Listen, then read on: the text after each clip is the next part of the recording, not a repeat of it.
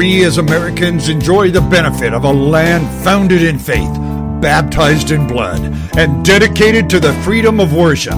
Let's revive in our hearts the great idea that made America the very center of the world.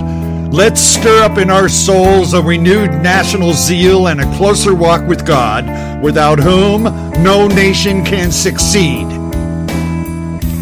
We should be grateful for the righteous birth of our land. Other nations were born in the blood of plundering conquest, but not America. Our nation was conceived in the hearts of courageous, righteous men. She was born in the throes of holy prayer at Plymouth Rock, cradled by the strong hand of faith, and nourished at the bosom of a living, vital, sincere religion we were fed on the wholesome food of the highest ideas and standards under the smiling approval of an almighty God. America stands today a fortress of freedom, loved by free men, respected by the liberty loving people of the earth, feared by the enemies of God. And with the shadows of communism deeping upon every continent, America holds high the torch of faith light, and hope for the downtrodden peoples of the world. Today we stand in a precarious position. We as a nation must do nothing to invoke the disapproval of an almighty God. Our course must be to keep God's hand of protection on our beloved country. We stand at a crossroads. To the left lie the bogs of extreme liberalism, socialism, and the inevitable drift into communism. To the right lies the time worn stamp of ultra conservatism, which leads to the monopolies of certain groups at the expense of others.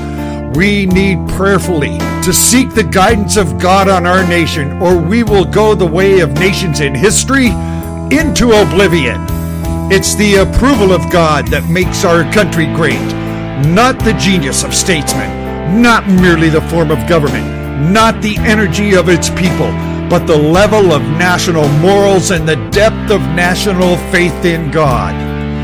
We as a nation owe to our underlying faith in God the pilgrims at Plymouth Rock on their knees, Washington at Valley Forge praying for the guidance and strength in the crisis of battle, Lincoln calling the countries to national repentance in the midst of civil conflict. These are the portraits of our basic faith in God as a nation if we have success as a nation, we must attribute the glory, the honor, and the praise to a benevolent God who has guided with an omnipotent hand the course and destiny of our country. Abraham Lincoln struck a keynote when he said the important thing is not that we have God on our side, but that we make sure we are on God's side. Freedom is freedom. A man is not free unless he is free in body, mind, and soul. The air is stuffy unless one has proper freedom of action. The eagle cannot fly in a cage.